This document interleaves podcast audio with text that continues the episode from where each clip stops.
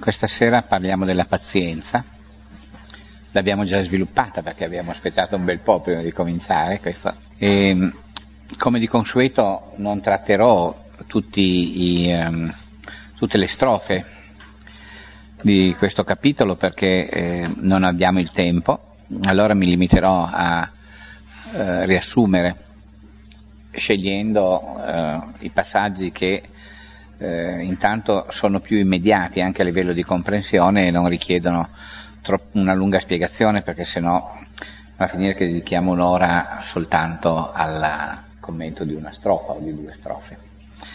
Il capitolo della pazienza si compone di 134 strofe, credo, qualcosa del genere, 134 strofe. Andiamo a cercare invece i riferimenti che sono più accessibili alla nostra mente anche perché fanno parte dell'esperienza quotidiana. La prima strofa dice ogni azione positiva portata a compimento nel corso di mille ere cosmiche, ad esempio fare offerte ai Tathagata e praticare la generosità, verrà distrutta da un singolo istante di collera. E io direi che eh, già qui eh, noi ci troviamo eh, coinvolti, ci, troviamo, ci possiamo immedesimare in questa situazione, perché tante volte spendiamo una parte delle, della nostra vita a, a cercare di dare un'immagine di noi che è tranquilla, serena, conciliante, e quindi facciamo un grosso lavoro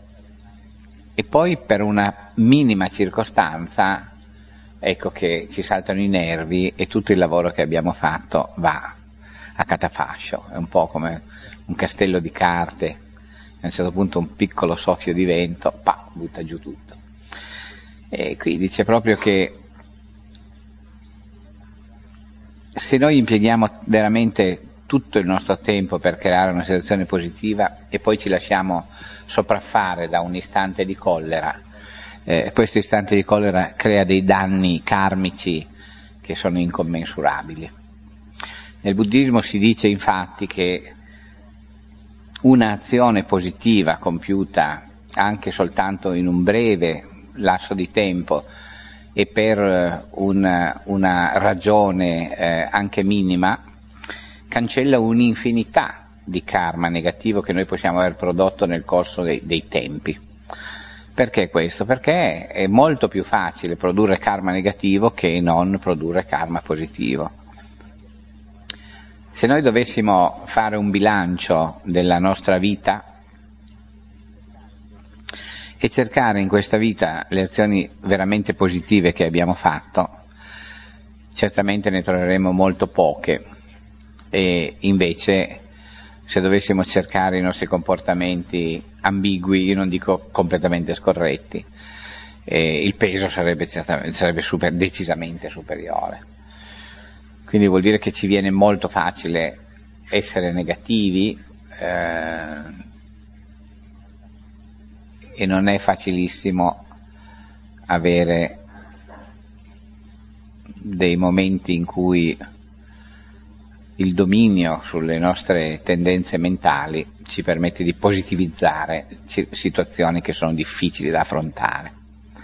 Ed ecco che allora sbottiamo, ecco che allora abbiamo un istante di collera che va a distruggere veramente azioni positive portate a compimento nel corso di mille ere cosmiche.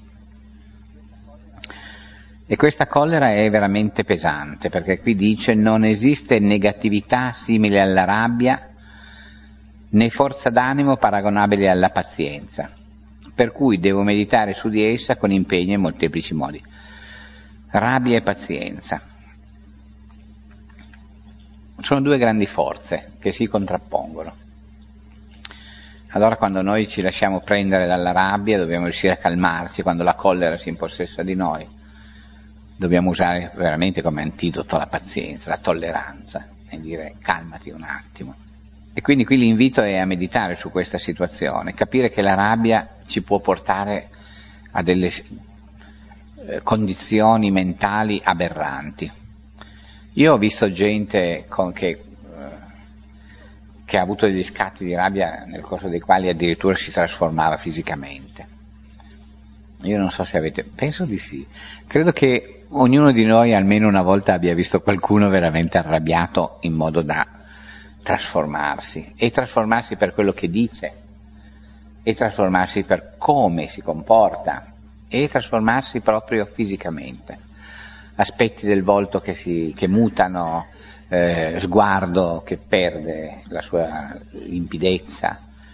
E queste situazioni danno proprio l'idea di come sia praticamente impossibile dominare una tendenza così forte, anche da parte di chi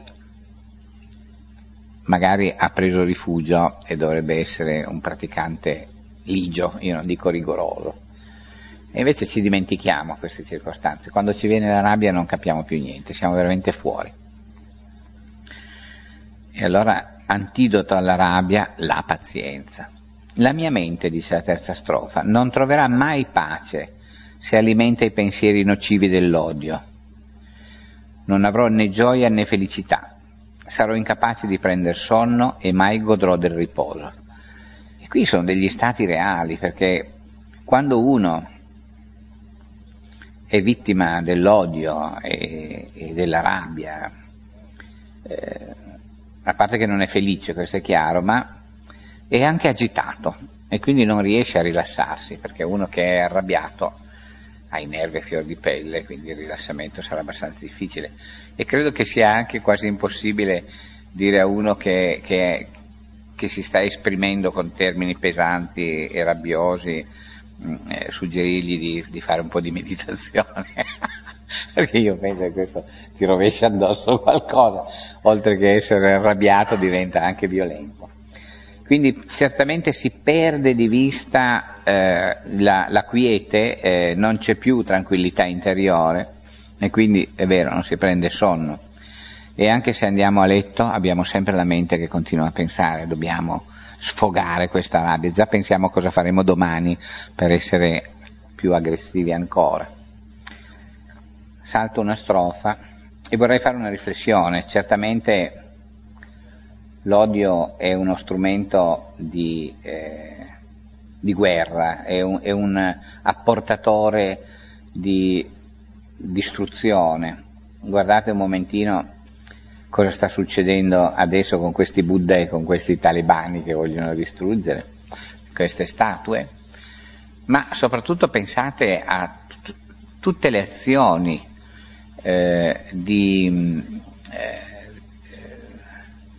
guerriglia che, che, si sviluppano all'interno di nazioni dove ci sono tendenze religiose diverse, anche eh, orientamenti politici differenti. Si arriva sempre a creare distruzione. Quindi l'odio porta proprio alla distruzione, porta alla distruzione fisica delle cose, e porta anche alla distruzione mentale dell'individuo. Quindi è veramente un, un, un nemico da combattere. Ma come ci troviamo quando siamo presi dalla rabbia? La gente ci evita. E difatti qui c'è una strofa che dice isolati da amici e parenti ed evitati anche da coloro che sono attratti dalla loro ricchezza, ammesso che siano ricchi perché ci sono anche i poveri che sono rabbiosi. Gli individui, gli individui colmi di rabbia sono privi di ogni gioia, felicità e pace mentale. Sono veramente in una grandissima confusione e perdono gli amici. Per cui il nemico della collera è la causa di tutti questi mali. Tuttavia, chiunque si impegna ad eliminare la propria rabbia troverà la felicità in questa vita e nelle future. Allora, questa frase, il nemico della collera è la causa di tutti questi mali, penso che sia un errore di traduzione, oppure ci sia una indicazione che manca. Non è il nemico della collera la causa di questi mali, ma è questa collera che è un nemico è la causa di questi mali. E dunque dobbiamo veramente pensare che impegnandoci a eliminare la rabbia, quando capita, quando ci arriva una, eh, un, un, un, momento così di scarso controllo di noi stessi, possiamo proprio eh, credere di poter accumulare meriti.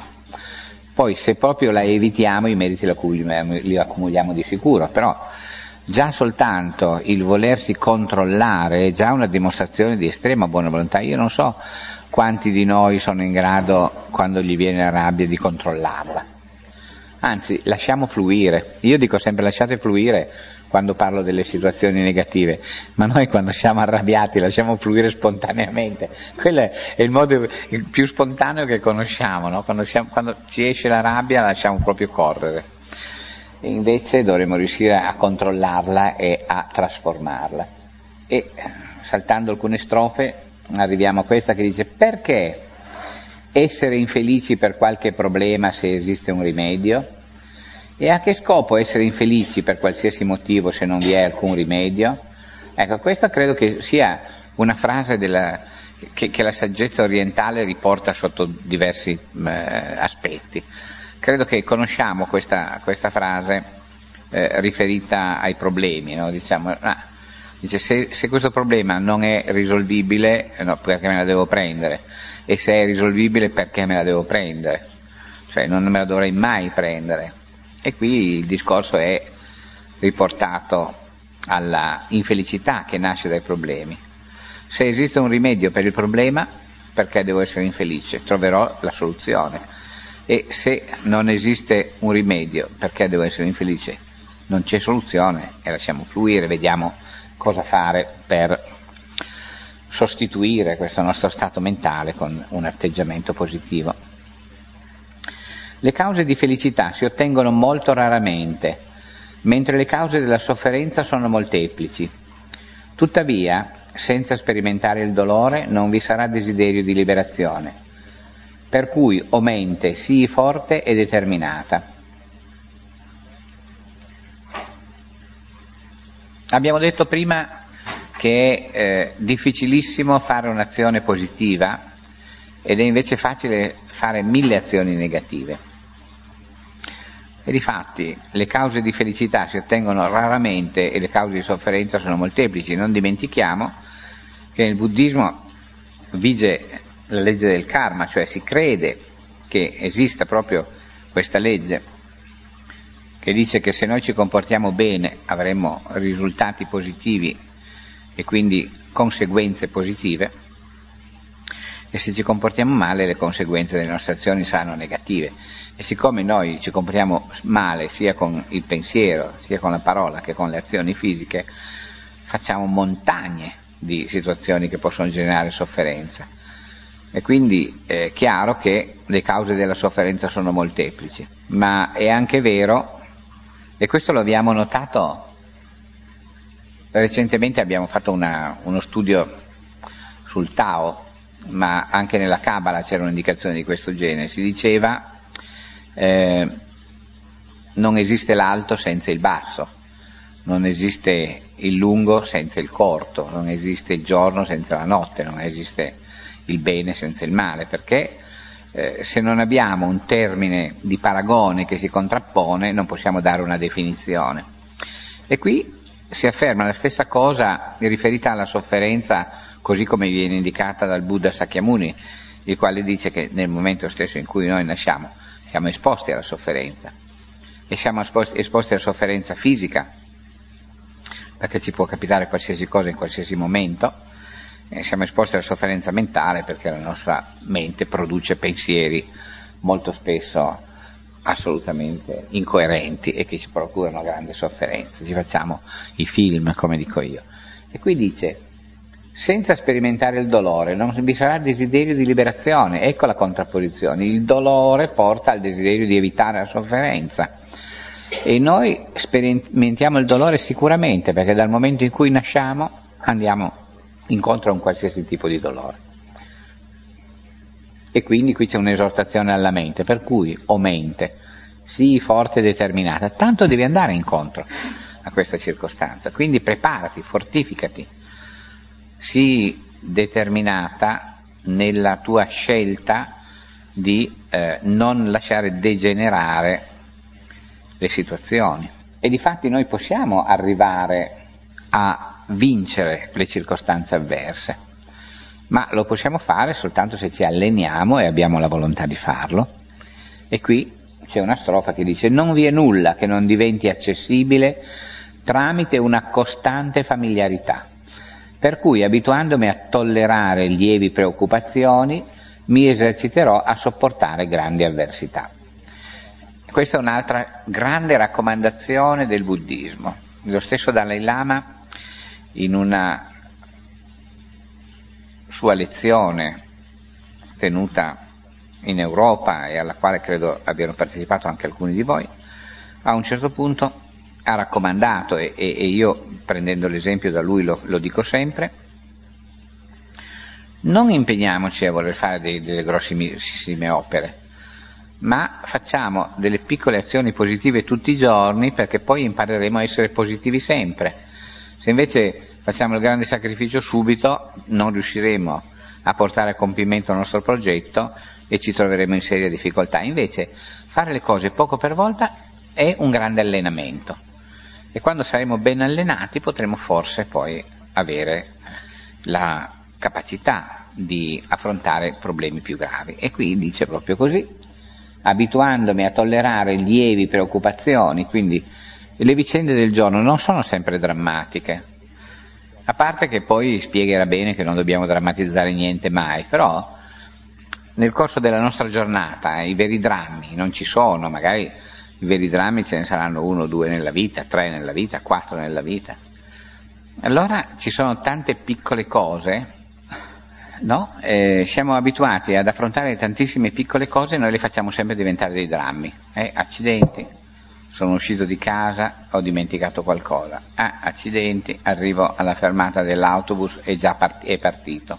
Eh, accidenti, eh, non mi aspettavo che mi arrivasse la bolletta del telefono e proprio adesso che non ho soldi, oggi mi arriva la bolletta del telefono. Cioè, ma sono tutte cose che si possono tranquillamente ovviare, non è? Ma noi le facciamo diventare grossi problemi. E alla fine della giornata abbiamo un muso così, non parliamo con nessuno, pensiamo che il mondo ci caschi addosso e che tutti ce l'abbiano con noi.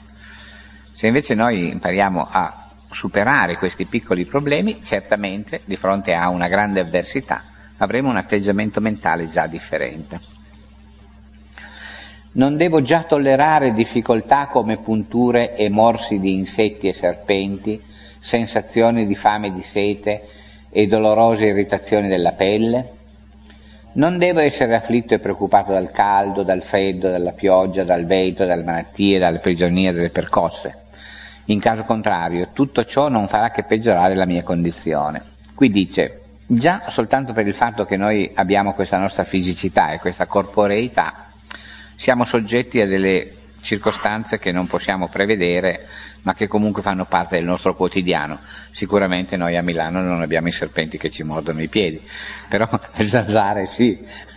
E quindi qui dice proprio questo, per la nostra fisicità sopportiamo punture di insetti, no? sensazioni di fame e di sete, non è mica detto che siamo morti di fame, però qualche volta ci può capitare no? che, che, vorremmo so, bere e invece dobbiamo parlare con qualcuno e, e non possiamo assentarci un attimo, no? allora questa sensazione di sete ci travaglia. E, ehm, dell'irritazione della pelle non ne parlo perché col buco dell'ozono siamo tutti bruciati da questo sole che ci fa le chiazze dappertutto. No, effettivamente la nostra, la nostra fisicità è, è minacciata. Ed ecco che allora eh, noi se riconosciamo che eh, già per il solo fatto di essere nati, come dice il buddismo, saremo sottoposti a tutta questa serie di inconvenienti. Chi di noi non è mai stato morsicato da una zanzara? Tutti, no? E, e chi di noi non ha sbattuto con un gomito e si è fatto male a un braccio? Chi, noi, chi di noi non ha mai avuto mal di denti? Ebbene, se già sappiamo questo, perché mai ci dobbiamo affliggere dal caldo, dal freddo, dalla pioggia? Uno esce fuori. Io vedo con il portinaio della mia casa, quando esco, siccome abbiamo poche cose da dirsi, in genere parliamo sempre del tempo, come succede. Allora, come va oggi? Eh, accidenti, c'è un sole, fa caldo. Come va oggi? Eh, accidenti, piove. Eh, eh accidenti, sempre accidenti. Non è accidenti, piove, c'è il sole, prendi, registriamo la cosa, ma non esprimiamo subito un giudizio negativo, no? In caso contrario, tutto ciò non farà che peggiorare la nostra condizione. Cioè, se uno esce fuori di casa e non sa accettare la pioggia, o non sa accettare la neve, no? allora a questo punto certo questo si aggiungerà al piccolo dramma. Dice già stamattina mi sono rovesciato addosso il caffè, adesso esco fuori piove anche, no? e, e, aggiungiamo. No? Poi dice guarda mi sono rovesciato il caffè, piove e questo qua mi pesta anche un piede sul pullman, no? e giù aggiunge delle altre cose. Poi vai in ufficio, ti dicono che magari ti cambiano di ufficio, ecco anche quello. Allora alla fine della giornata siamo distrutti e ci siamo creati chiaramente una situazione pesante. E allora non lasciamoci prendere no, dal, dai film che ci rendono vittime di tutto quello che succede. La mente dei saggi, anche quando sperimentano dolore, rimane serena e chiara, in quanto nella lotta contro i difetti mentali molteplici sono le difficoltà, come in battaglia. Quindi i guerrieri coraggiosi sono coloro che, non curandosi di qualsiasi dolore, distruggono i veri nemici come l'odio e così via. I guerrieri ordinari uccidono semplicemente cadaveri.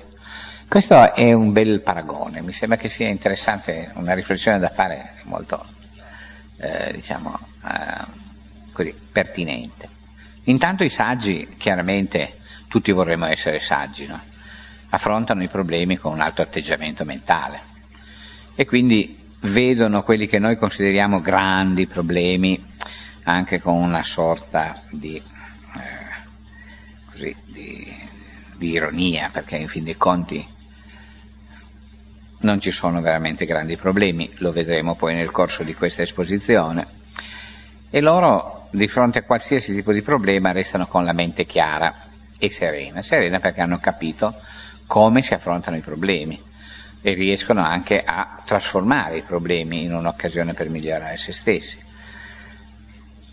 Invece noi niente, siamo quelli che eh, al primo eh, sintomo di contrarietà già ci abbattiamo e molto spesso eh, queste contrarietà nascono da circostanze risibili, cioè dalle cose minime. Diceva qua eh, la parte fisica, la, la, zanzara che ti punge, comunque il dolore che devi provare, ma qua, dal momento che, che, abbiamo questo fisico, questo dolore lo dobbiamo incontrare, quindi non lasciamoci abbattere da queste circostanze. Qui il nemico da combattere è il nostro atteggiamento mentale, quello è il vero grande nemico.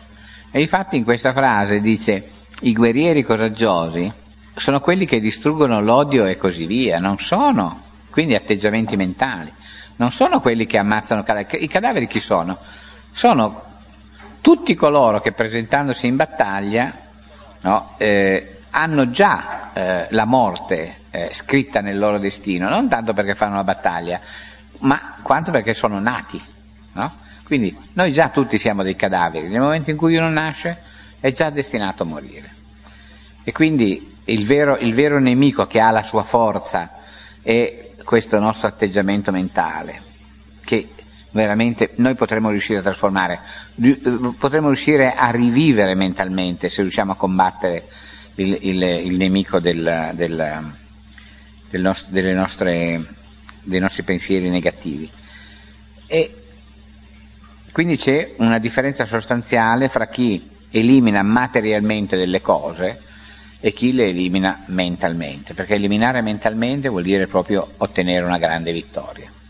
Fin qui ci siamo? Anche se non vengono certo desiderate, in ogni caso le malattie si verificano. Allo stesso modo, sebbene non siano voluti, i difetti mentali si manifestano con insistenza dentro di noi. Questa è veramente l'esposizione dell'individuo che entra nel ciclo delle rinascite e che è soggetto a problemi fisici e a problemi mentali, l'abbiamo detto prima all'inizio. Nel momento in cui nasciamo non possiamo evitare la malattia e non possiamo nemmeno evitare i difetti mentali. perché fanno parte della nostra realtà, eh, eh, direi, soggettiva in quanto ognuno ha i propri difetti mentali, ma oggettiva in quanto qualsiasi cosa sia appartenente al mondo manifesto è soggetta a questa condizione. Quindi tutti, tutti, tutti, tutti, tutti, in tutte le dimensioni dell'esistenza devono registrare problemi fisici e devono registrare problemi mentali. Gli esseri vanno in collera spontaneamente, senza pensare devo arrabbiarmi.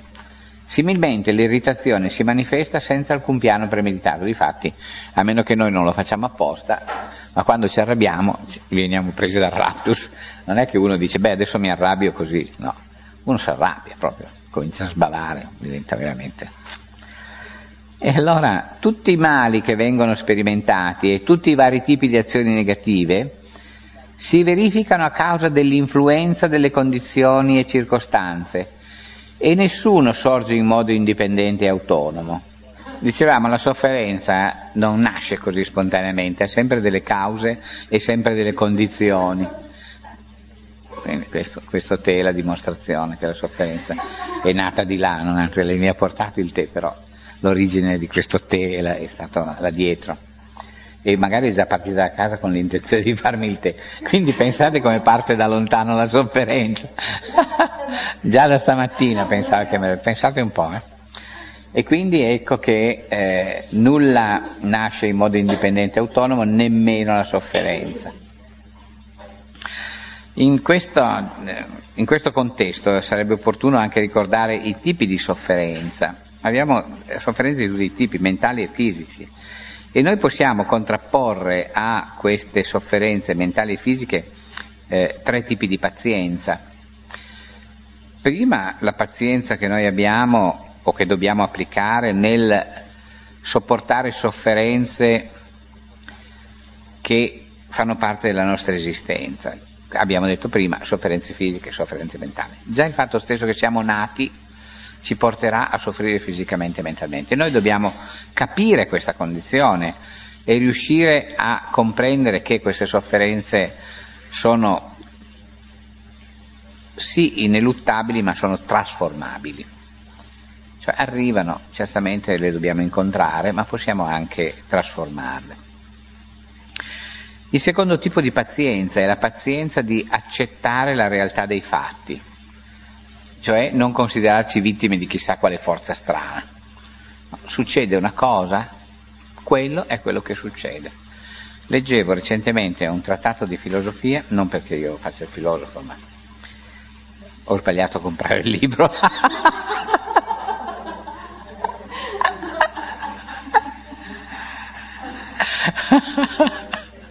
e siccome sono avaro ho detto lo leggo lo stesso.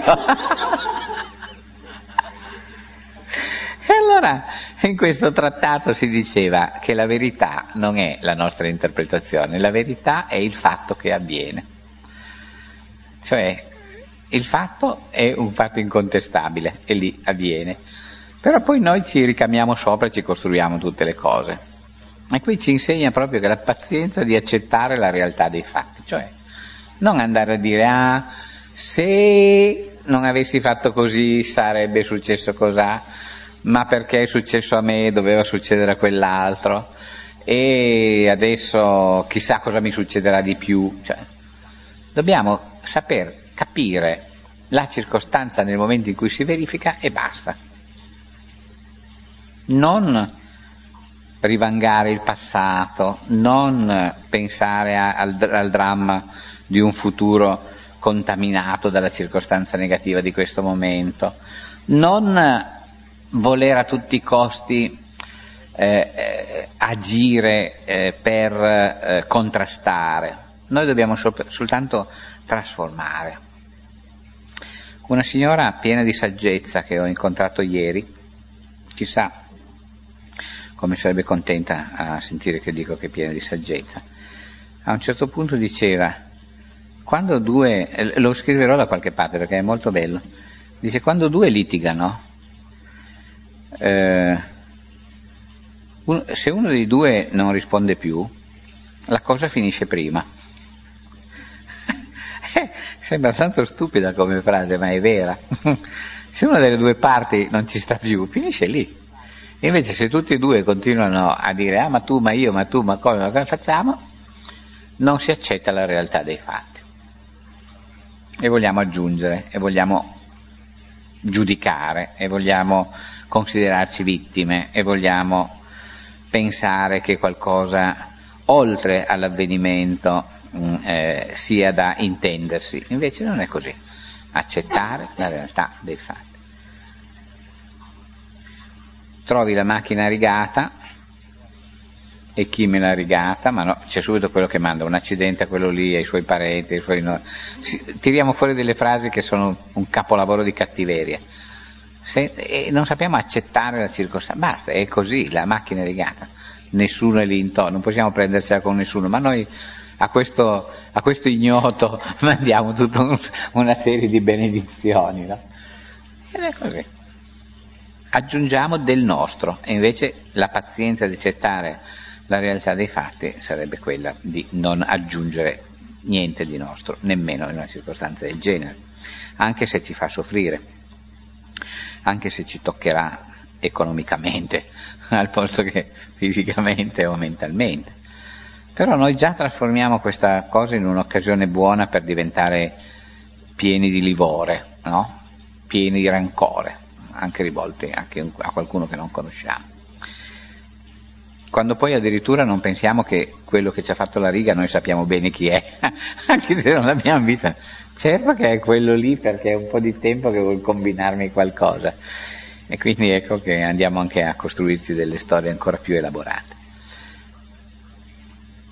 E poi, proprio perché stiamo parlando di un dispettuccio, la pazienza di sopportare i danni subiti da altri.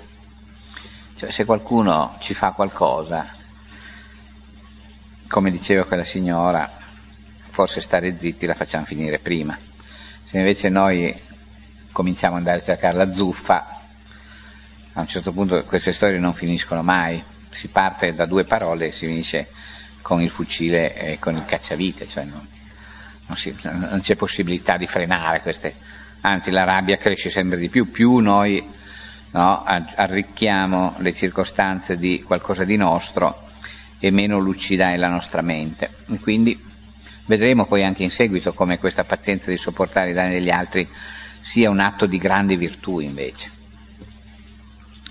E, e, e, questa pazienza debba basarsi sulla capacità che noi abbiamo di considerare gli altri qualcosa di veramente importante nella nostra vita proprio perché ci fanno del male, ma lo vedremo in seguito. Per cui, quando vedo un nemico o anche un amico, ho saltato un po' di strofe così andate a casa prima, commettere un'azione negativa, devo riflettere che tali azioni sono causate da particolari condizioni e devo rimanere in uno stato mentale di serenità.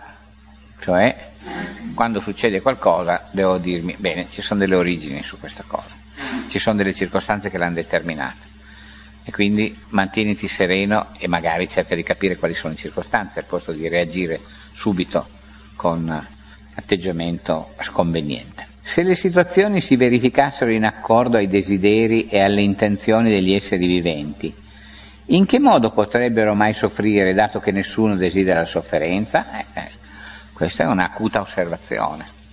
Cioè, se tutto succedesse in accordo ai nostri desideri, siccome noi tutti vogliamo essere felici e non soffrire mai, non nascerebbe mai la sofferenza in nessuno. Negli altri sì, perché noi vogliamo essere felici noi, ma siamo sempre lì a iellare il prossimo. Però eh, nessuno desiderando la sofferenza non nascerebbe questa sofferenza. Tuttavia le persone, a causa della mancanza di consapevolezza, si fanno del male persino con spine e così via e al fine di ottenere donne e altri beni diventano furiose e si privano perfino del cibo. Altri danneggiano se stessi con azioni negative, come gettarsi nei precipizi, impiccarsi, ingoiare veleno e sostanze nocive. Qui naturalmente saranno i suicidi, che sotto l'influenza dei difetti mentali a un certo punto si dimenticano della storia del karma e si lasciano andare. E qui il concetto è proprio questo, manca la consapevolezza. E questa mancanza di consapevolezza ci porta a non considerare la nostra preziosa vita umana, la preziosa vita umana degli altri, la nostra intelligenza, l'intelligenza del prossimo. Ma ci lasciamo andare. E nel lasciarci andare esageriamo, diventiamo furiose. E perdiamo di vista proprio la, la, non solo la serenità, ma anche l'equilibrio. Quando abbiamo un desiderio, qui dice al fine di ottenere donne e altri beni, si privano perfino del cibo, cioè diventa una frenesia e questa frenesia di ottenere l'oggetto del nostro desiderio, qualsiasi sia, qualunque esso sia, a un certo punto eh, porta la nostra mente a una grande confusione. Ecco che questa grande confusione ci può condurre non soltanto a desiderare troppo le cose o a privarci del, addirittura del cibo, ma anche a dimenticare la preziosità della nostra esistenza e a voler porre fine. Questi sono gli atteggiamenti della depressione che ci portano a questo, sono la, la, il grande buio della mente che ci porta a questa condizione. Anche se per loro natura le persone infantili sono pronte a fare del male agli altri, a che scopo adirarsi con loro? Sarebbe come prendersela col fuoco perché brucia. Cioè quando uno si comporta in modo sciocco, perché nella sua natura c'è questa sciocchezza, stavo chiedendo quale trappola infernale ci fosse sotto a questa tripla fila di piattini. Quindi è chiaro che quando tu hai di fronte una persona in, in, infantile, la quale si comporta male per ignoranza proprio, per atteggiamento per mancanza di consapevolezza, ma come puoi prendertela con lui? Cioè capisci che questa persona ha questi limiti e allora eh, è nella sua natura questa situazione e dobbiamo riuscire a tollerarla, dobbiamo riuscire ad avere la pazienza che ci permette di comprendere. Se uno si comporta male avrà certamente delle ragioni che possono anche consistere proprio nella sua ignoranza, non solo nella sua cattiveria. Noi invece vediamo sempre la cattiveria in tutti, sono tutti cattivi perché c'è anche noi. Invece magari sono persone che soffrono e che nella loro grande sofferenza esprimono questa cattiveria, esprimono questi comportamenti negativi. Sarebbe parimenti scorretto arrabbiarsi con quelli che pur sbagliando talvolta sono per natura affidabili Sarebbe come arrabbiarsi con lo spazio perché permette la presenza delle nuvole. Eh. Cioè, se noi abbiamo una persona che è sempre stata affidabile e qualche volta sbaglia, è un po' come un cielo azzurro che ogni tanto è attraversato dalle nuvole. Cioè, può esserci un neo in una situazione, però dobbiamo pensare alla immensità di uno spazio celeste azzurro e pensare alla piccolezza di queste nubi che ogni tanto passano e ci fanno pensare a chissà quale catastrofe. Cioè, se abbiamo una persona integra, perdoniamole i piccoli errori, perché sono nella natura sua, sono nella natura dell'uomo. E quindi non prendiamocela. E qui vuol dire due cose, non prendiamocela con chi per ignoranza fa grandissimi errori, perché è nella sua natura, e non vediamo questa pagliuzza nell'occhio della persona integra, perché tanto è soltanto una pagliuzza, questa piccola nube non oscurerà il cielo, sarà transitoria. E quindi sia che uno lo faccia eh, per partito preso, in seguito a un atteggiamento mentale che nasce dalla propria incapacità di comprendere, sia che uno lo faccia per un errore che può capitare a tutti, noi non dobbiamo mai prendercela né con l'uno né con l'altro. E questo è l'atteggiamento giusto, quindi sviluppare la pazienza e non tirare fuori l'odio e la rabbia. Qui entriamo nella filosofia. Prima fa un certo tipo di ragionamento su chi magari mi percuote con un bastone, eccetera e, e, poi dice le varie armi, quindi il bastone piuttosto che altre cose, e il mio corpo, sono entrambi cause del mio dolore.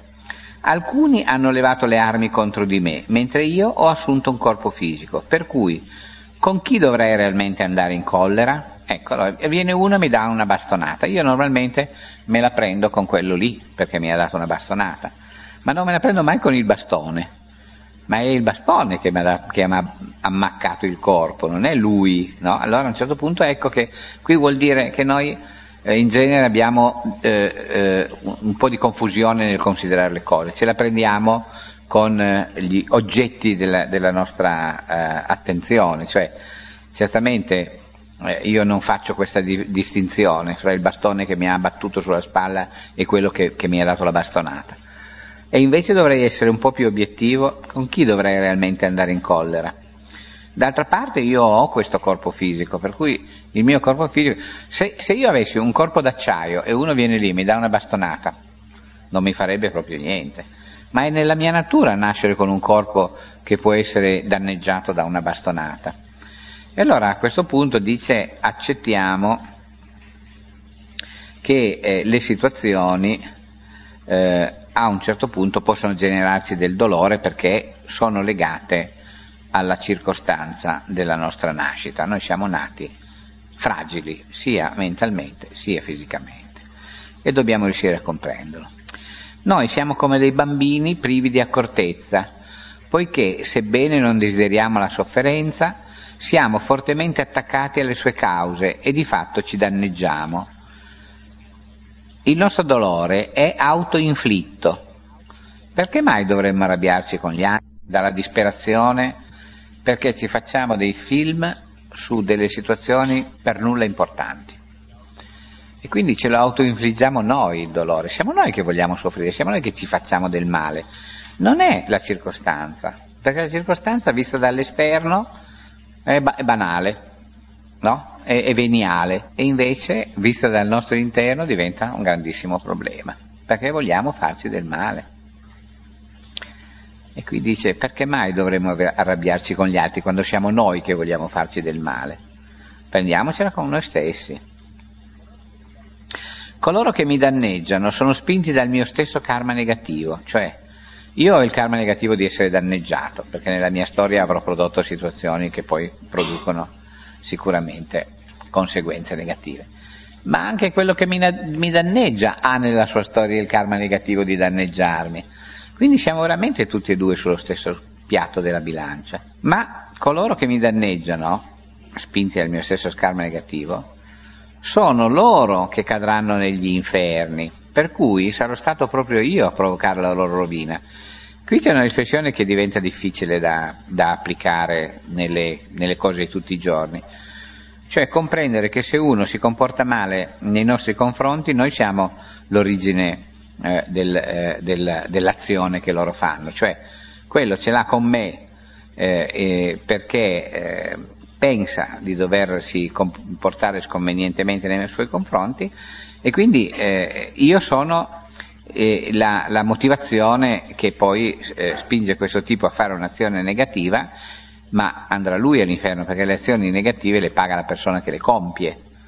Per cui se una persona viene da me e mi dà un pugno in un occhio, eh, sì, è vero, io soffrirò, ma lui karmicamente pagherà le conseguenze di questa rabbia che si è lasciato prendere, dalla quale si è lasciato prendere.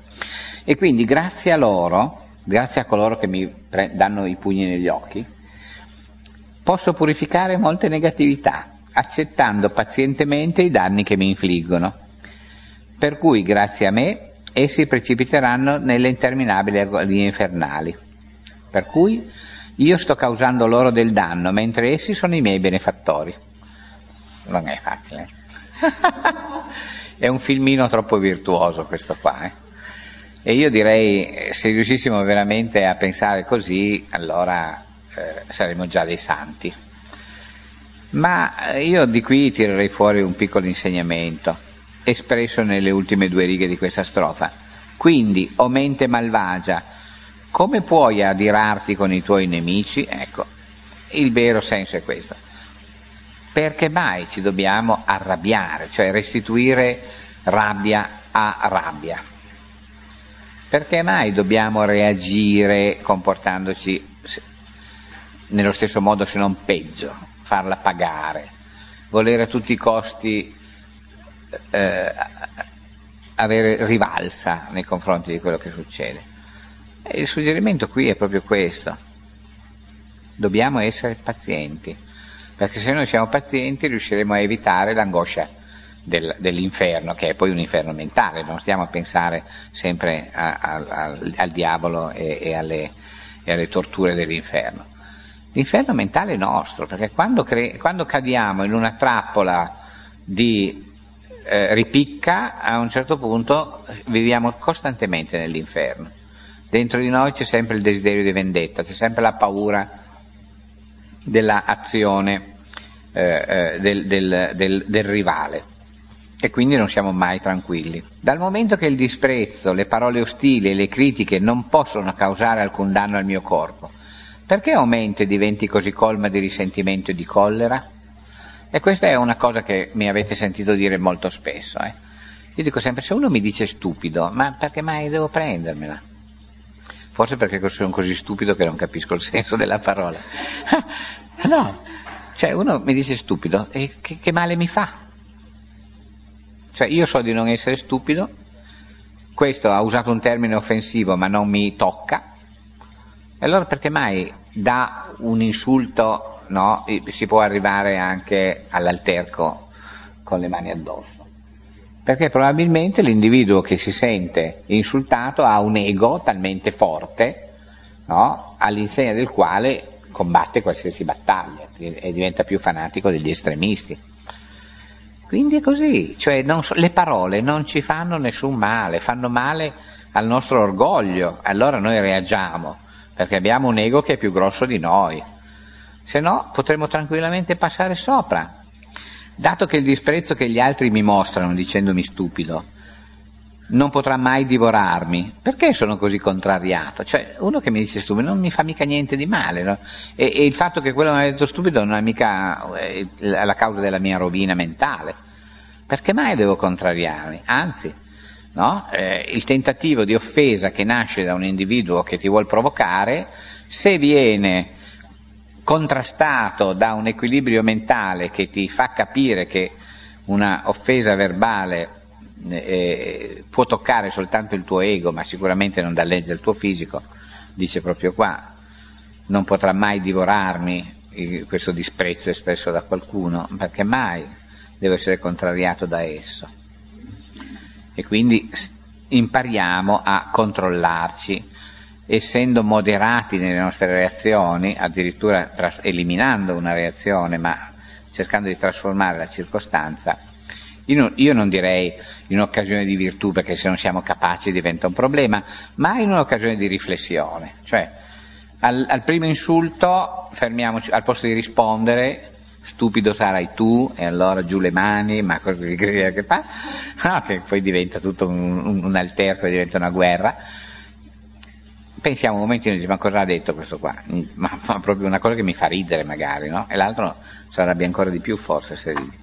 Quindi andiamo a ridere dietro, ma ce le prendiamo lo stesso. Cioè, quando uno ti vuole provocare sicuramente ha la mente così confusa che troverà tanti pretesti per arrivare eh, poi alla violenza.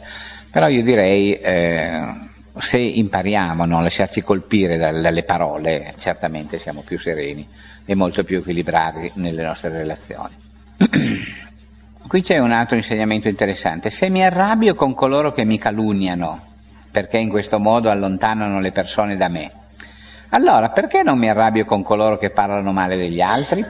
Cioè, se qualcuno parla male di me, quello è un infido con cui non bisogna parlare. Ma se uno viene da me e mi dice, guarda che quello là è uno stupido, e dico, eh, certo, eh. no? Non gli dico, ma cosa stai dicendo? Come gli direi se dicesse stupido a me? No. Allora qui dobbiamo imparare a essere anche più obiettivi. Se sono paziente con tale antipatia, cioè quando qualcuno mi parla male di un altro, pensando che ciò dipende da altri fattori, cioè mi dico ma questi hanno litigato e quindi chiaro che no, cioè, cerco una giustificazione. Perché non sono paziente quando mi offendono direttamente, dal momento che anche tali parole sono provoca- provocate dai difetti mentali? E qui c'è sempre il nostro ego di mezzo, cioè noi siamo bravissimi a lasciare che le cose succedano agli altri e che gli altri se la sbrighino fra di loro, anzi tante volte rintuzziamo, rinfocogliamo, aggiungiamo critica alla critica, diamo ragione a chi viene da noi, mentre invece quando tocca a noi la critica ci fa subito male e quello che ci ha criticato deve essere subito distrutto. Per quale motivo precedentemente ho commesso azioni per le quali ora altri mi danneggiano? Tutto ciò che avviene è il risultato del karma, per cui per quale ragione ora dovrei arrabbiarmi? Cioè, se io mi trovo in una situazione di litigio con qualcuno è perché comunque ci sono in mezzo. E quindi, come abbiamo detto prima, lui ha il karma che lo porta a darmi la bastonata e io ho il karma che mi porta a essere lì a prendermela. Per cui perché mai mi devo arrabbiare? Questa è una filosofia che la gente capisce poco, specialmente i bastonati, però, però effettivamente dice, se una cosa succedono sono le nostre, perché io dice, ah, mi sono ammalato, ahimè, mi sono ammalato e perché? Non è che sia nel mio karma che si ammali un altro, mi ammalo io perché è nel mio karma e quindi mi seguo la mia storia. Ad esempio, quando una casa brucia e il fuoco si sta estendendo alle case vicine, è saggio gettare lontano la paglia e tutti gli altri oggetti che possono propagare le fiamme. Allo stesso modo, quando la mente arde del fuoco dell'odio, provocato dall'attaccamento, dovrei immediatamente eliminarlo per timore che i miei meriti ne vengano consumati. Abbiamo detto prima che basta no, una, una un piccolo eh, momento di rabbia per cancellare infiniti meriti, allora siccome faccio in fretta a bruciare come la paglia, cerchiamo di eliminare subito le tentazioni a reagire.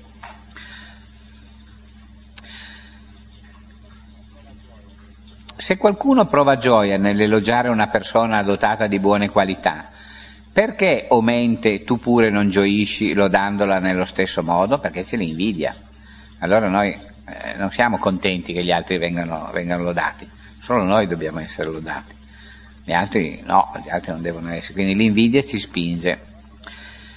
Quando le persone lodano le mie qualità positive, desidero che anche gli altri provino gioia al riguardo, cioè se qualcuno mi dice ah ma come sei bravo, allora io mi guardo intorno, spero che tutti sorridano contenti perché hanno capito che sono bravo, no? ma quando lodano le qualità degli altri davanti a me, la mia gioia è molto scarsa e colma di critiche. cioè dice, bravo quello lì, eh? Io vedo, in azienda succedeva sempre così, ma comunque anche fra gli amici succede così.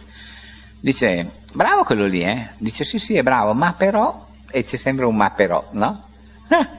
dice, bravo, però, cerchiamo sempre di sminuirlo, questo ma però vuol dire attenzione, non è poi proprio quello che tu dici. E noi lo troviamo sempre in tutti, non riusciamo a dire incondizionatamente ma che bravo quello lì, no.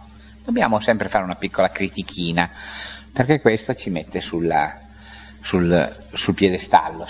Se noi siamo in grado di giudicare vuol dire che noi siamo più bravi di lui. E quindi dobbiamo sempre cercare qualche cosa per far vedere che siamo noi dei veri intenditori.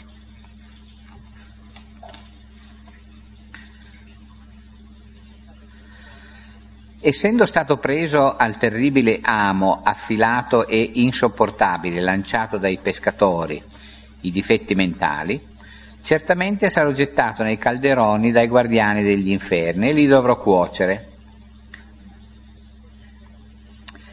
Il costante balletto degli elogi e della fama non serve né ad accrescere i meriti, né ad allungare la vita, né mi dà forza e salute, e neppure qualsiasi altro beneficio fisico.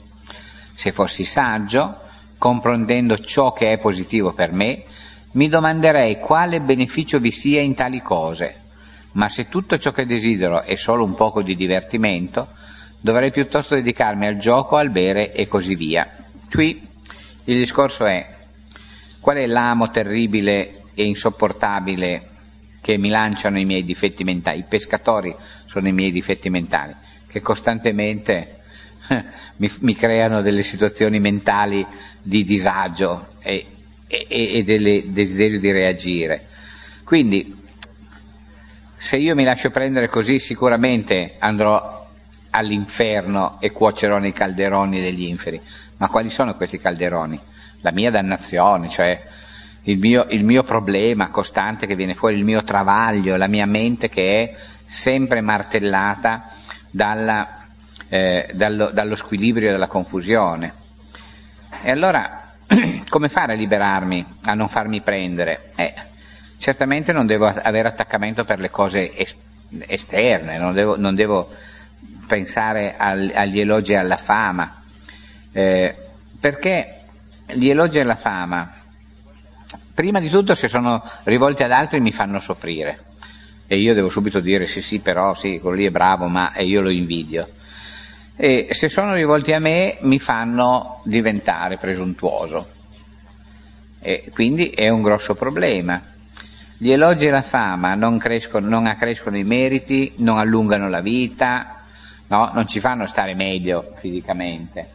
Allora non andiamole a cercare, saggiamente dobbiamo pensare che se il mio divertimento è quello di cercare fama ed elogi, forse potrei trovare un divertimento molto più rapido e assicurato dedicandomi ad altre cose. No? Pensate un po' a quelli che dicono ah ma io eh, la mia vita è il lavoro, no? E pretendono che tutti gli altri no, lavorino, la loro vita è il lavoro, ma tu che lavori con loro devi lavorare 14 ore, ma è la loro vita il lavoro, non la tua. Allora tante volte ti viene da pensare, dice ma se questo qua al posto di stare eh, a lavorare per, per, 18 ore al giorno ne spendesse 6 eh, ad andare a giocare a tennis, no, magari, verrebbe a lavorare molto più tranquillo e, e, forse più soddisfatto e tratterebbe anche meglio la gente. La stessa cosa vale per noi. No, ci sono delle situazioni che eh, noi in genere cerchiamo di eh, determinare eh, soltanto perché vogliamo apparire. E allora la nostra massima soddisfazione è quella di essere lodati e quella di essere considerati dei personaggi famosi. E qui dice ci sono delle fatiche per, fare, per ottenere questi risultati che sono effimeri.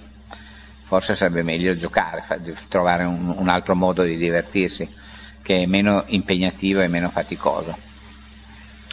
Quando i loro castelli di sabbia crollano, i bimbi piangono disperati e allo stesso modo, quando gli elogi e la buona reputazione vengono a mancare, la mia mente diventa simile a quella di un infante, quindi sono completamente fuori.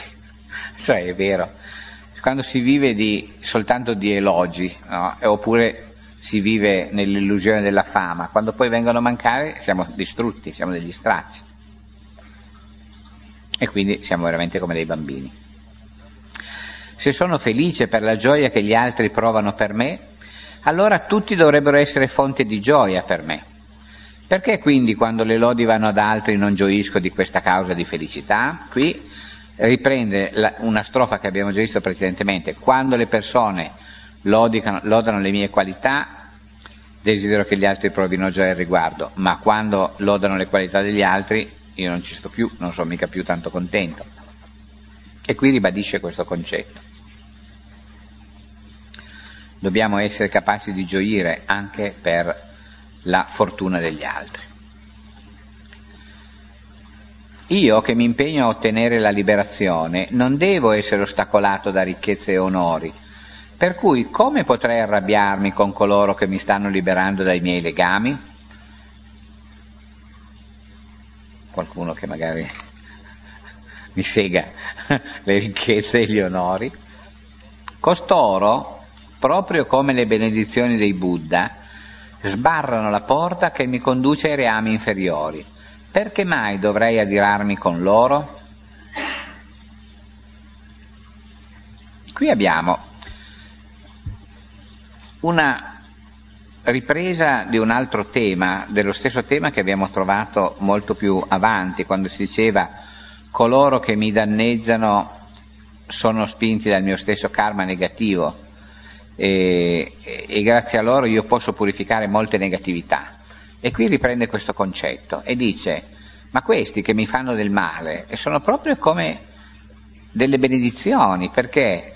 Perché nel comportarsi in questo modo, se io so applicare la pazienza e la comprensione, guadagno tantissimi meriti, cioè loro mi fanno del male, ma io riesco a considerarli come delle persone utili alla mia evoluzione e li ringrazio perché attraverso il male che loro mi fanno io mi miglioro e continuo a migliorarmi. E quindi i nemici sono la causa dei miei meriti. cioè una persona che si comporta male nei miei confronti è la persona che mi aiuta a salvarmi, che mi aiuta a liberarmi, che mi aiuta a raggiungere la illuminazione. Perché attraverso l'esperienza che faccio e attraverso la, la trasformazione dell'esperienza negativa in un'occasione di virtù, io raggiungerò l'illuminazione. E quindi tutti quelli che si comportano negativamente nei miei confronti siano benedetti, sono come una benedizione del Buddha perché mi aiutano ad applicare la pazienza. E quindi io devo ringraziarli, se non ce la faccio personalmente perché magari rischio di prendere un altro pugno, almeno mentalmente direi c'è certamente questa situazione quella. Per cui, proprio come un tesoro trovato in casa, che mi arricchisce senza faticare, tutti i nemici sono un aiuto al mio operato di bodhisattva e quindi dovrebbero essere tutti una mia fonte di gioia. È bello l'esempio di questo tesoro trovato in casa, cioè proprio non abbiamo niente. Guardiamo in un angolo, vediamo una mattonella che si muove e sotto ci sono le monete d'oro. E questi qua non abbiamo nemmeno bisogno veramente di andarli a cercare, è pieno di gente che ci vuole male, quindi sono un tesoro trovato in casa, no, basta guardarsi intorno, è pieno di questa gente qua, quindi, quindi qui è, è, è, è il, il, famoso, il, famoso, proverbio è, rivisitato, non è chi trova un amico trova un tesoro, chi trova un nemico trova un tesoro. No? Così, dal momento che la pratica della pazienza si esercita per mezzo di coloro che sono colmi di rabbia, queste persone sono degne di venerazione, proprio come il Santo Dharma, poiché diventano la causa della mia pazienza. Bene, direi il termine venerazione certamente non, non ci deve no, spingere a fare le prosternazioni davanti a uno arrabbiato, no? se no, eh, oltre che al pugno ci prendiamo anche un calcio sui denti, però in verità direi che dobbiamo capire che l'errato comportamento di una persona che è obnubilata, chiaramente oscurata dalla rabbia, è veramente un, eh, diciamo una possibilità da parte nostra di sviluppare la pazienza. Aiutare gli esseri significa ricambiare la gentilezza di coloro che per il nostro bene hanno donato il loro corpo e sono caduti negli inferni. Per cui, anche se dovessero nuocermi sommamente, dovrò cercare di fare soltanto il loro bene. E qui siamo sempre in questa situazione. Chi si comporta male nei miei confronti sicuramente produce il karma che lo porterà alla dannazione, ma io devo cercare di fare il suo bene. Se coloro che sono i miei sovrani e maestri per il beneficio degli esseri non si curano neppure del proprio corpo, perché mai io, uno sciocco, dovrò comportarmi con tale alterigia? Perché non dovrei diventare il loro servitore? Se gli esseri sono felici, i Buddha ne saranno deliziati, ma se essi soffrono ne saranno dispiaciuti. Per cui rendendo feli- rendendoli felici compiacerò anche i Buddha, mentre se li danneggerò sarà come offendere i Buddha. Cioè, chiaramente, al di là delle presenze dei Buddha in questa storia, io direi che quando noi ci comportiamo bene, a questo punto creiamo l'armonia perché tutti siano felici. Se invece noi reagiamo anche a quelli che si comportano male, creiamo ancora più caos. Per cui, proprio come un uomo torturato dalle fiamme rimane indifferente a qualsiasi piccolo favore, bella questa, questa immagine, similmente quando facciamo del male agli esseri non vi sarà modo di compiacere i grandi compassionevoli l'immagine di questo uomo torturato dalle fiamme, il quale è indifferente a qualsiasi piccolo favore. cioè, queste fiamme gli stanno provocando una grandissima sofferenza, quindi è inutile dire scusa, dice voi, vuoi il caffè, cioè, guarda sto bruciando tutto, no? Cioè, un piccolo favore a uno che soffre grandemente, no, non, non provoca nessun sollievo. E, e quindi dobbiamo cercare di essere determinanti nel nostro comportamento. Il danno che ho inflitto agli esseri migratori rattrista tutti i Buddha nella loro grande compassione, per cui ora confesso tutte le azioni negative compiute e supplico i Buddha di essere tolleranti nei miei confronti. D'ora in poi diventerò padrone di me stesso e servirò il mondo, e se anche molti esseri dovessero colpirmi, ferirmi o uccidermi, non reagirò in modo da allietare i protettori del mondo e soprattutto a produrre il karma positivo che mi serve per non ricapitare di nuovo sotto le grinfie di questi picchiatori. Quindi qui il discorso è diventare padrone di me stesso, siccome questo è un insegnamento per chi vuole essere un bodhisattva, cioè sviluppare altruismo e compassione e restare nel ciclo delle rinascite, il bodhisattva è un individuo che resta nel ciclo delle rinascite e quindi rinasce per aiutare tutti gli esseri senzienti a liberarsi dalla sofferenza. E quindi il suo scopo è quello di aiutare e servire la gente. Il suo scopo è di essere consapevole per il beneficio di tutti gli esseri senzienti.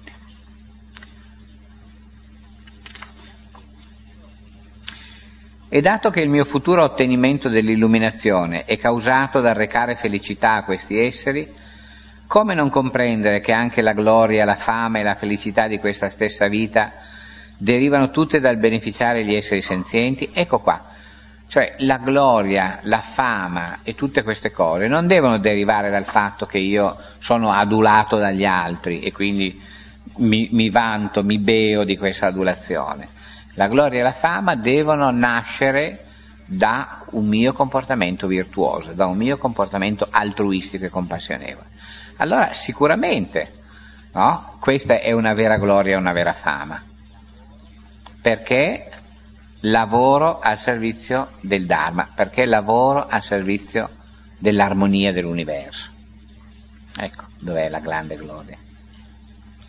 Di fatto, nell'esistenza condizionata dalla sofferenza, praticare la pazienza diventa la causa di bellezza, salute e buona reputazione. Per merito di tali qualità potrò vivere a lungo e sarò persino in grado di ottenere la gioia immensa di un Buddha. Ecco, ed è proprio così. Quando io pratico la pazienza e sono sereno, si vede, no? Se noi siamo tranquilli, pacifici, e la gente eh, lo nota, la gente la sente questa energia che è intorno a noi e ci vede più belli. Io non dico che uno diventa più bello perché fa la pazienza, però agli occhi degli altri siamo belli, no? Siamo delle persone che vale la pena di frequentare, siamo delle persone piacevoli, quindi nessuno avrà repulsione per noi. Eh, vuol dire proprio questo, si ve, si, questa energia positiva che, che scaturisce no? dal nostro atteggiamento colpisce la gente e ci fa diventare oggetto di attenzione, magari anche solo curiosità, perché vedere uno che si comporta virtuosamente oggi è raro e crea anche diffidenza. Però se poi questo è sempre virtuoso e quindi la sua natura viene riconosciuta, allora questo individuo sicuramente avrà una tale buona reputazione che gli permetterà di ottenere gioia, e non soltanto gioia per sé, ma anche produrre la gioia per gli altri, per il beneficio di tutti gli esseri senzienti. E quindi se noi sappiamo sviluppare bene la pazienza, oltre ogni limite, allora dimostriamo di essere veramente dei bodhisattva.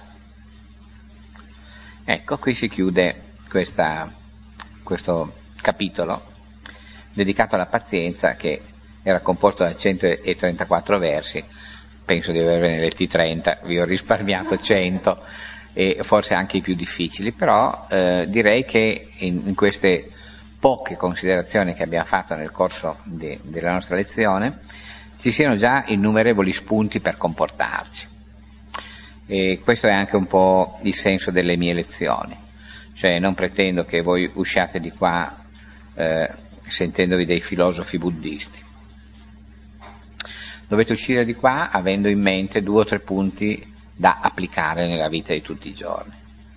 Poi se vogliamo veramente diventare dei ricercatori, eh, allora facciamo dei seminari apposta ma lezioni come questa devono aiutare coloro che vengono qui pazientemente e stanno qua un'ora, un'ora e mezza ad ascoltare, a trovare delle risposte che possono determinare un migliore comportamento nella vita di tutti i giorni.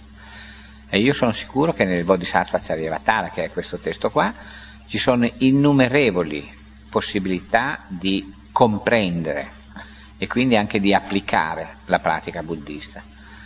E anche se, eh, come vi dicevo prima, noi ci fermiamo in superficie, non andiamo a fondo facendo le speculazioni filosofiche, in, in, in ogni eh, lezione c'è tanto materiale per poter poi dire posso cambiare il mio modo di vivere e posso regolarmi così come Shantideva suggeriva e come il buddismo continua a dire da, da 2500 anni.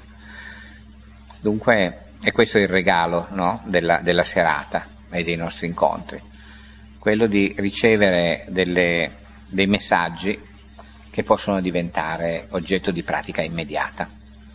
E poi, se saremo dei bodhisattva, magari in una vita futura ci vedremo e ce la racconteremo ancora. Quindi io direi è con questo spirito che eh, dobbiamo partecipare a questi incontri, recepire dei piccoli segni, dei piccoli segnali che ci permettono di cambiare noi stessi ed essere più sereni, più felici, anche per il beneficio degli altri, di tutti gli esseri senzienti, così come la preghiera del Bodhisattva eh, fa eh, volere, fa desiderare. Ecco, se avete delle domande. Allora, senti, la mia risposta è questa. Io ho... Qui c'è, qui c'è la Riccarda che voi non conoscete, io dico Riccardo, lei lo sa chi è. Riccardo sa chi è. e, e, un giorno, quando sono andato al, al, alle carceri minorili e, e ho parlato con un, con un secondino, no, il quale di fronte a questi ragazzi che facevano gli spocchiosi eh, rispondeva con la stessa prosopopea. No? E, e lui mi dice, ah ma sì, ma qui c'è da perdere la pazienza, eccetera, deve, deve insegnarci a comportarci in maniera adeguata. Il mio suggerimento è stato proprio quello, io ho detto, tu devi solo fare attenzione a una cosa, quando tu urli verso un ragazzo che ha urlato contro di te, tu devi sapere che cosa stai facendo. Cioè se tu urli soltanto per contrastarlo, per fargli vedere che tu gridi più di lui, va benissimo, ma se tu urli da incazzato, sei peggio di lui. Quindi quello che tu mi dici è vero, noi dobbiamo essere in grado di gestire la cosa, ma dobbiamo gestire la cosa consapevolmente. Quindi mai farsi prendere, far finta di essere arrabbiati, questa è un'altra cosa. Cioè io posso far finta di essere arrabbiato e allora anche urlare, ma non mi devo lasciar prendere perché nel momento in cui urlo e, e, e mi credo Tarzan è finita la storia. quindi, quindi è, è, certo che è possibile utilizzare anche come, come, come forma no, eh, pacificatrice l'atteggiamento irato, ma devi sapere bene cosa stai facendo, perché se diventi vittima del tuo ruolo poi finisci male, e karmicamente forse anche fisicamente. Senti, io direi che la persona, quando tu hai di fronte una persona paziente, ma non stupida, no? forse puoi equivocare due o tre volte, ma alla quarta volta ti rendi conto che quello è intelligente e allora non hai più gli stessi comportamenti. Cioè io penso che una persona paziente che si comporta in maniera equilibrata, prima o poi raccoglie i frutti di questo equilibrio. E gli altri che sono in malafede poi smettono. Eh, è vero che subito corri dei rischi, no? Corri dei rischi perché la gente ti sottovaluta, perché ti vede che non ti difendi.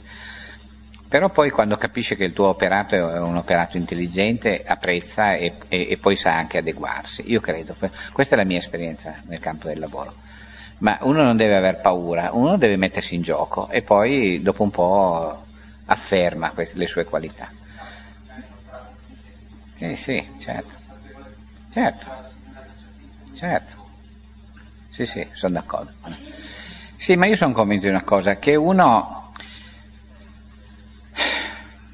non lo so se poi abbiamo tutte le stesse esperienze, quindi chiaramente io parlo per le mie esperienze. E, a un certo punto Uno che non è veramente cattivo, ma che è soltanto un bastian contrario e, e, e che magari cerca solo di difendersi, quindi cerca di cautelarsi lui. Eh, a un certo punto smette di insistere con, con eh, la provocazione, quando si rende conto che comunque non, non, ti tocca. Cioè, è chiaro che se ci sono delle motivazioni molto più profonde, allora si arriva anche a degli odi che durano tutta una vita. Però nella media, nella media, in genere la gente provoca perché ha, ha, del disagio dentro, oppure perché vuol vedere fino a che punto tu sei sensibile. Ma poi quando capisce che non sei reattivo e che quindi non gli dai la soddisfazione, smette. Ma io direi che intanto il carcerato, già per il fatto che è carcerato, dovrebbe pensare al suo karma. E poi se non mangia peggiora ancora la sua situazione. Eh, non lo sa, certamente è chiaro che è, una situazione che, che, bisogna capire nel, nel contesto culturale in cui si svolge. Se il carcerato è un buddista già non potrebbe essere un buddista perché non dovrebbe andare in carcere, però al di là di questo il discorso vero è che eh, a qualsiasi tradizione appartenga il carcerato, se è lì e c'è una ragione e questa ragione deve essere considerata e consapevolmente affrontata. Allora non è con il digiuno e, e, con il suicidio che uno risolve il problema. Sì, mm, eh, guardi, io non discuterei tanto sul sistema di protesta con cui i carcerati possono far valere i loro diritti, ma direi eh, che eh, sic- sicuramente c'è bisogno di trasformare il carcere e non farlo diventare un luogo di repressione, ma un luogo di ricostruzione. Ecco, quindi la gente che va in carcere oggi dovrebbe essere aiutata a, a rieducarsi, cioè dovrebbe essere portata ad avere la possibilità di riscattarsi, perché chiunque eh, infranga la legge comunque lo faccia, eh, ha sempre la possibilità di riflettere su quello che ha fatto. E quindi nel tempo e poi attraverso gli aiuti gli uomini se sono minimamente intelligenti, quindi hanno la facoltà del, del comprendogno, mm, possono migliorarsi. E penso che il, il, sistema della giustizia potrebbe eh, essere utile a degli individui eh, se gli offrisse anche la possibilità di riscattarsi, non soltanto di mettersi in condizione di essere reclusi perché così non nuociono più e allora forse dovremmo parlare del, del, sistema carcerario e della giustizia, ma questo non ha una grande relazione con quello che poi il carcerato ai fini di protesta può mettere in atto. Eh, certamente ci sono delle situazioni in cui eh, una persona disperata fa qualsiasi cosa, però la disperazione non è figlia della pazienza, ancora una volta quindi probabilmente lì ci sono delle confusioni, un offuscamento della mente eh, che porta a delle conseguenze estreme. Ma se uno sapesse sviluppare bene la pazienza non arriverebbe mai a questi atti eh, drammatici, non arriverebbe mai a quelle forme di... Eh, sa, eh, io direi che molto del, di quello che noi diciamo eh, si basa su esperienze personali, ma non tutto, quindi alcune cose sono teoriche eh, però è anche altrettanto vero che eh, tutti gli uomini reagiscono in maniera differente alle circostanze, per cui dipende dalla nostra natura, dalla nostra esperienza, dalla nostra forza, dalla nostra capacità di trasformare le circostanze. E il buddismo insegna proprio a trasformare le circostanze negative in occasioni per riscattarci. E quindi io non dico mica che dobbiamo andare in carcere a insegnare il buddismo ai carcerati perché non facciano i digiuni, però io dico che un po' di insegnamento buddista qua e là potrebbe aiutare a capire meglio. Eh, speriamo che col tempo questo possa succedere.